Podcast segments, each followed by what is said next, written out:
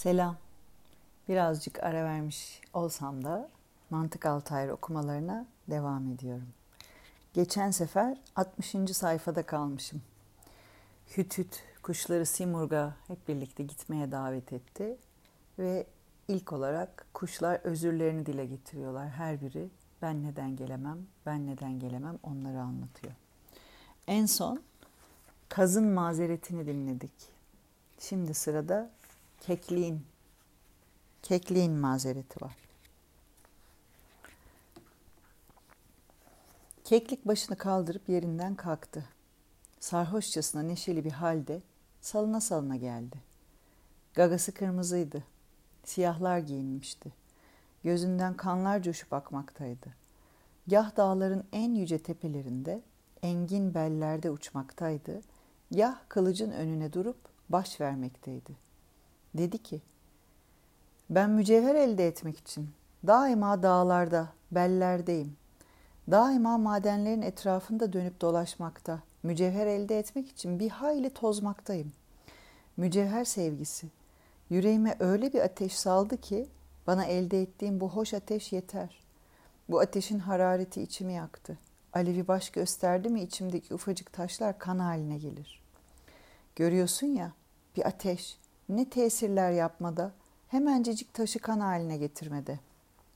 Ben taşla ateş arasında kaldım. Hem şaşırmış bir haldeyim hem perişan. Yanıp yakılarak kırık taşcağızları yutar, gönlümü ateşlere verir, taşlar üstünde uyurum. Dostlarım, gözünüzü açın da yediğim içtiğim şeye bakın.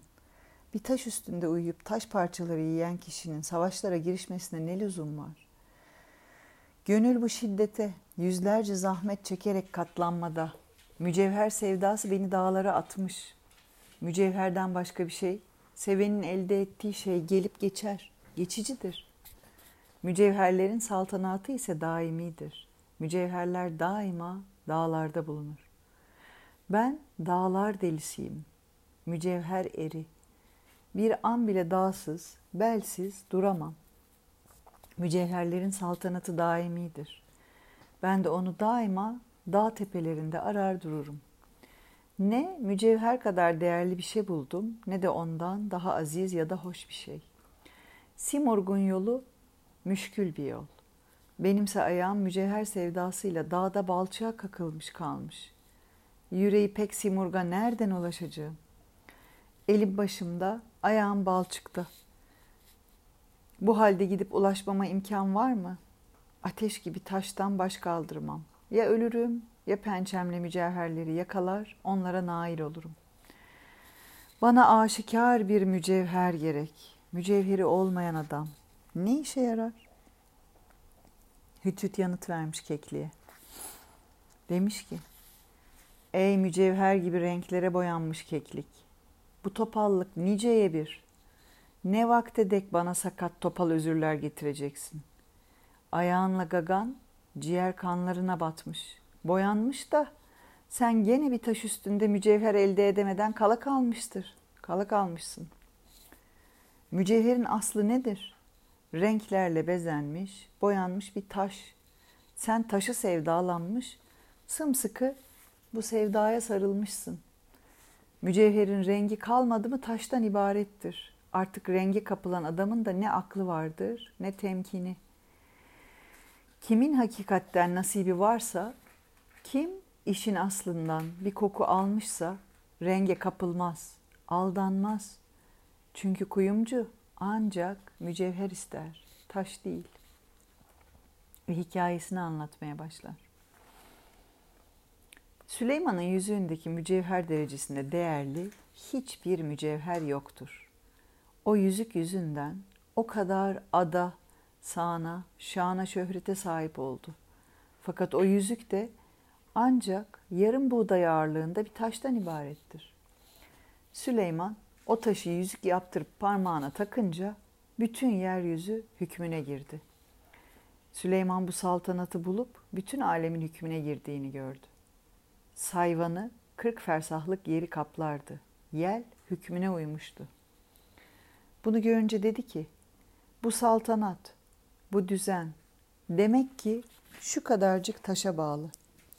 Dünyada da ahirette de kimsenin böyle bir saltanata erişmesini istemem. Ya Rabbi ben ibret gözüyle bu padişahlığın afetini apacık gör, apaçık gördüm. Dünyada bu kadar şatafatlı ama ahirette pek değersiz. Benden sonra bu saltanatı kimseye verme. Benim orduyla, saltanatla işim yok. Zembil örücülüğünü seçtim. Onunla geçinip giderim. Süleyman, o mücevher yüzünden padişah oldu ama o mücevher de onun yolunu urdu. Ona bağ oldu. O yüzden peygamber olduğu halde gene de cennete peygamberlerden tam 500 yıl sonra gidecek. O mücevher Süleyman'a bile bu işi yaparsa senin gibi sersemi nasıl şaşırtmaz? Madem ki mücevher taştan ibarettir, bunca madeni kazıp durma. Sevgilinin yüzünü görmek ümidinden başka bir şeye kapılıp canını üzme. Ey mücevher isteyen gönlünü mücevherle doldur sen. Daima gönül mücevherini ara ve iste. Ve böyle bitti bu hikaye. Sıra Hüma'nın bahanesinde. Gölgeler salan, padişahlara gölgesiyle padişahlık bağışlayan Hüma topluluğun önüne geçti. O kuş hümalıktan kutluluğa erişmiş, himmet bakımından her kuştan üstün olmuştu. Dedi ki, Ey denizin ve karanın kuşları, ben öbür kuşlara benzemem. Yüce himmete uğramışım ben. Yaratılışta yüceliğe ulaşmışım. Köpek nefsi daima horlar dururum. Feridun'la Cem yüceliği bende buldular. Padişahlar benim gölgemde yetişirler. Her yoksul tabiatlı kişi nereden bizimle eşit olur? Köpek nefse daima kemik veririm ben. Bu yüzden ruhumu bu köpeğin şerrinden korur, kurtarırım. Nefsime daima kemik verdiğimdendir ki canım bu yüce makamı buldu. Kanadının gölgesi kimin üstüne düşerse onu padişah yapan bir kuşun şevketinden, kudretinden nasıl olur da baş çekilirmiş? Herkesin onun gölgesinde oturması lazım. Bu suretle onlar da gölgesinden bir zerreyi elde ederler belki. Asi Simurg, nereden benim eşim dostum olacak? Padişahlık benim işim. Padişahları padişah eden benim. Bu bana yeter. Ve Hütüt yanıtladı.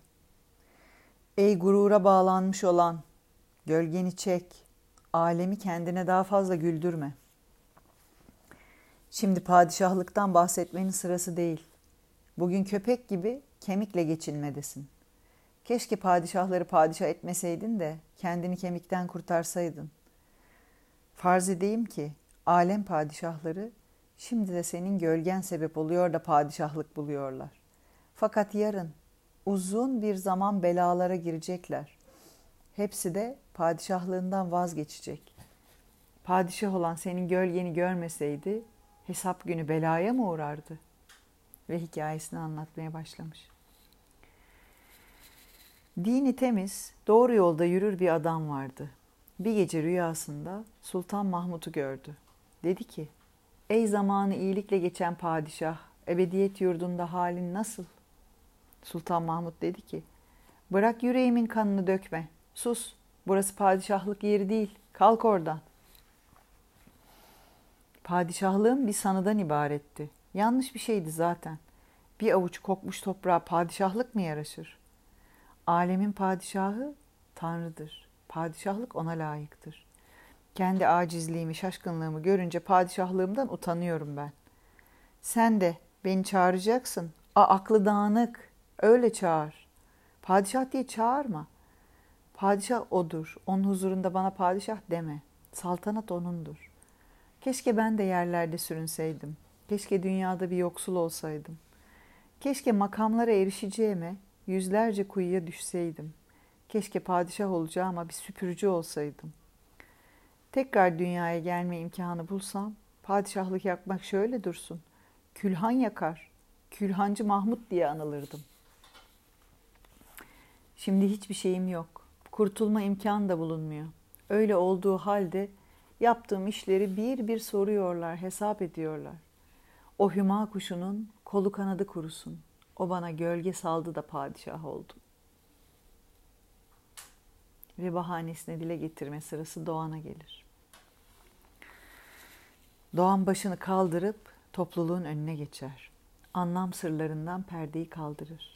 Beyliğini anlatıp yürekler dağlamakta, ululuğundan bahsedip durmaktadır. Der ki, ben padişahın eline müştakım. O iştiyakla zamane halkından göz yumdum. Ayağım padişahın eline geçsin diye. Başımı eğmiş, gözümü yummuşum ben. Kendimi edep erken yolunda yetiştirmiş, zahitler gibi riyazatlar çekmişim. Bir gün olur da beni padişaha götürürlerse huzur edeplerini öğrenmiş olarak götürsünler diye bu kadar zahmete katlanmışım.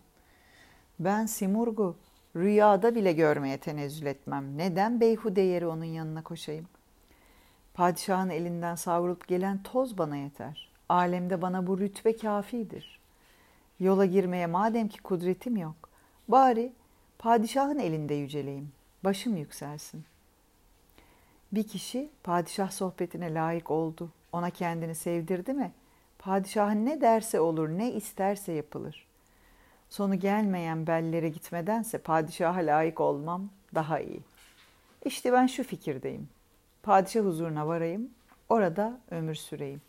Gah padişah bekleyeyim, gah iştiyakıyla avlar avlayayım.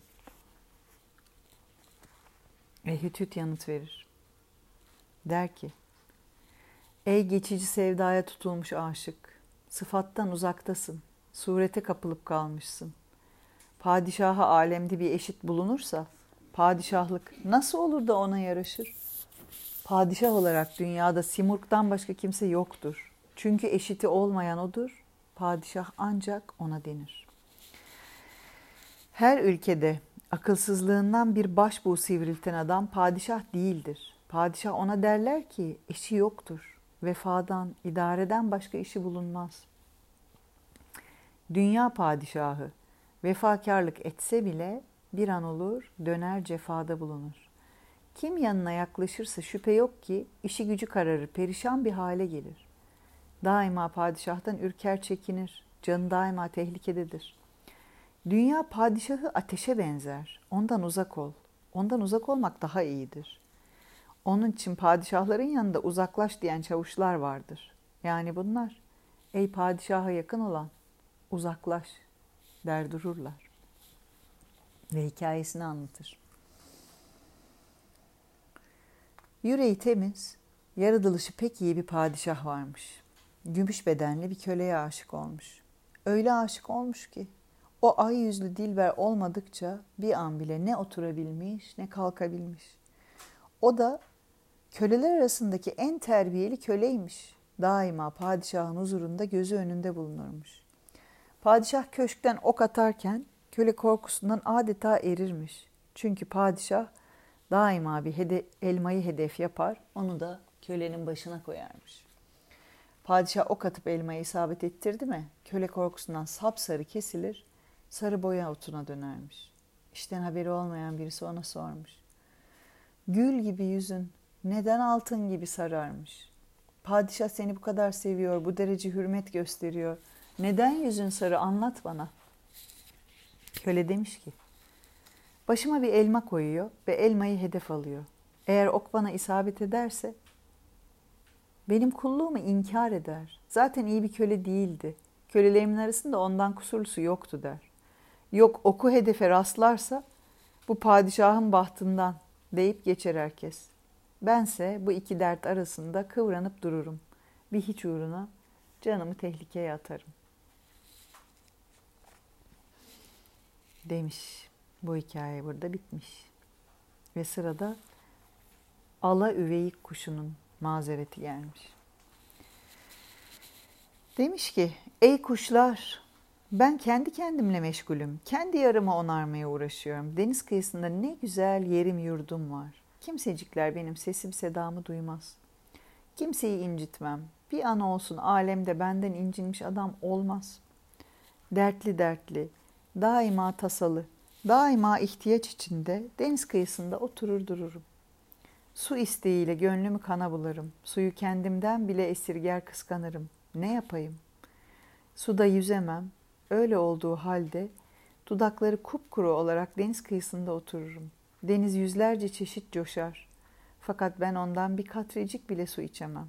Denizden bir katre suyun eksileceğini düşünürüm. Kıskançlık ateşi yüreğimi yakar kavurur. Benim gibisine deniz aşkı yeter. Başımdaki bu hava, başımdaki bu sevda bana kafi. Şimdi ben denizin derdinden başka bir dert istemiyorum. Simurga tahammülüm yok. Aman aman. Aslı bir katresi olan nasıl olur da Simurg'la buluşabilir? Hütüt yanıtlar. Der ki, ey denizden haberi bile olmayan, deniz timsahlarla, canavarlarla doludur. Deniz suyu gah acıdır, gah tuzlu, gah durgundur, gah dalgalı. Deniz bir kararda durmaz. Halden hale girer. Gah geri çekilir, gah kendini kıyıya çarpar, coşar ilerler. Nice ulu kişilerin gemilerini paraladı. Niceler onun girdabına düşüp öldüler. Dalgıç gibi deniz yollarını bilenler bile ona daldılar mı can korkusuyla nefeslerini tutarlar. Denizin dibine dalan biri bir nefes aldı mı deniz onu boğar öldürür. Çöp gibi yukarı atıverir. Sen de denizden vazgeçmezsen nihayet seni de boğar. Kimseye vefası olmayan denizden kim bu vefa, vefa umar ki? Deniz sevgilinin iştiyakıyla kendiliğinden coştukça coşar, dalgalanır, köpürür. Kendisi bile gönül huzurunu bulamamış, isteğine erememiştir. Sen ondan huzur elde edemezsin. Deniz onun civarından kaynayan bir kaynaktır. Sen neden ona daldın? Kaldın da sevgilisine aldırış bile etmedin. Ve hikayeyi anlatır. Can gözü açıklardan biri denize dalar. Der ki, ey deniz neden mavisin sen? Niçin yas elbisesine büründün? Sende hiçbir ateş yokken niçin kaynayıp duruyor köpürüp taşıyorsun? Deniz o gönlü güzel kişiye cevap verir. Sevgilinin ayrılığından kıvranıp durmaktayım. Adam değilim bu yüzden ona layık olamadım. Derdiyle yas libaslarına büründüm. Dudağım kupkuru. Dalgın bir halde oturup kalmışım. Aşkının ateşiyle coşup köpürürüm. Kevserinden bir katrecik bulabilsem ebedi bir hayata erer, kapısından ayrılmaz, orada beklerdim. Fakat benim gibi nice yüz binlerce susuz, yanıp kavrulmuş kişi var ki gece gündüz yolunda ölüp giderler. Evet, 69. sayfaya geldim. Puhu'nun özrü. Bunu da okuyup sonra bu seferki okumayı da nihayet erdireceğim. Puhu kuşu deli gibi ortaya atıldı. Dedi ki, ben öyle bir köşk seçtim ki kendime, harabelerde doğmuş bir acizim. Şarapsız harap olup gitmedeyim. Yüzlerce mamure buldum. Hepsi de bakımsızlığa düşmek üzere, hepsi de harap olmak üzere. Bir toplulukta oturmak, gönlünü, hatırını huzura kavuşturmak isteyen sarhoş gibi yıkık yerlere gitmeli. Zahmetler çekiyor, yıkık yerlerde yurt ediniyorum ama defineler böyle yerlerde gömülür de ondan. Defineye olan aşkım böyle yıkık yerlerde yüz gösterir. Defineye ulaşmak için yıkık yerlere gitmekten başka yol yok. Tılsım bilmeden, tılsımı çözmeye çalışmadan, belki bir define bulurum diye herkesten ayrıldım. Çektiğim zahmetlere katlandım. Bu viranede bir gün olur da ayağım bir defineye batar, bir define elde edersem bu deli gönlüm kurtulur muradına erer. Simurg'a olan aşk masaldan başka bir şey değil. Çünkü Simurg sevgisi her delinin harcı olamaz. Ben ercesine ona aşık değilim. Şu halde defineye, yıkık yerlere aşık olmam gerek der. Hütüt yanıt verir. Ey define sevgisiyle sarhoş olan, tutalım ki bir define buldun. Kendini o definin başında ölmüş farz et. Ömür gitmiş, yolda bitmemiş. Defineye, altına aşık olmak kafirliktir. Altından put yapan kişi samiri sayılır. Altına tapmak küfürdür. Sen nihayet Samiri kavminden değilsin ya. Hangi gönül altın aşkıyla bulanır, bozulursa o adamın suratı kıyamette tedbil edilir der ve hikayesini anlatır. Hakikatten haberi olmayan birisinin bir küp altını vardı. Ölünce o altın dökülüp kaldı tabii. Bir yıl sonra oğlu rüyasında babasını gördü. Yüzü fareye dönmüştü, gözleri yaşlıydı. İçine altın doldurduğu küpü koyduğu yere varmış, oranın etrafında fare gibi hızlı hızlı dönüp duruyordu. Oğlu dedi ki, babama buraya niçin geldin? Anlatsana dedim. Bana, şuraya para koymuştum, bilmem kimse buldu mu diye yanıt verdi. Dedim ki, peki neden yüzün fareye dönmüş, neden böyle çarpılmışsın? Dedi ki, altın sevgisini taşıyan gönül sahipleri hep böyle fareye dönerler. Bak da ibret al, öğüt tut. Para sevgisinden vazgeç oğlum. Ve 70. sayfada bırakıyorum. Haftaya görüşmek üzere. Sevgiler.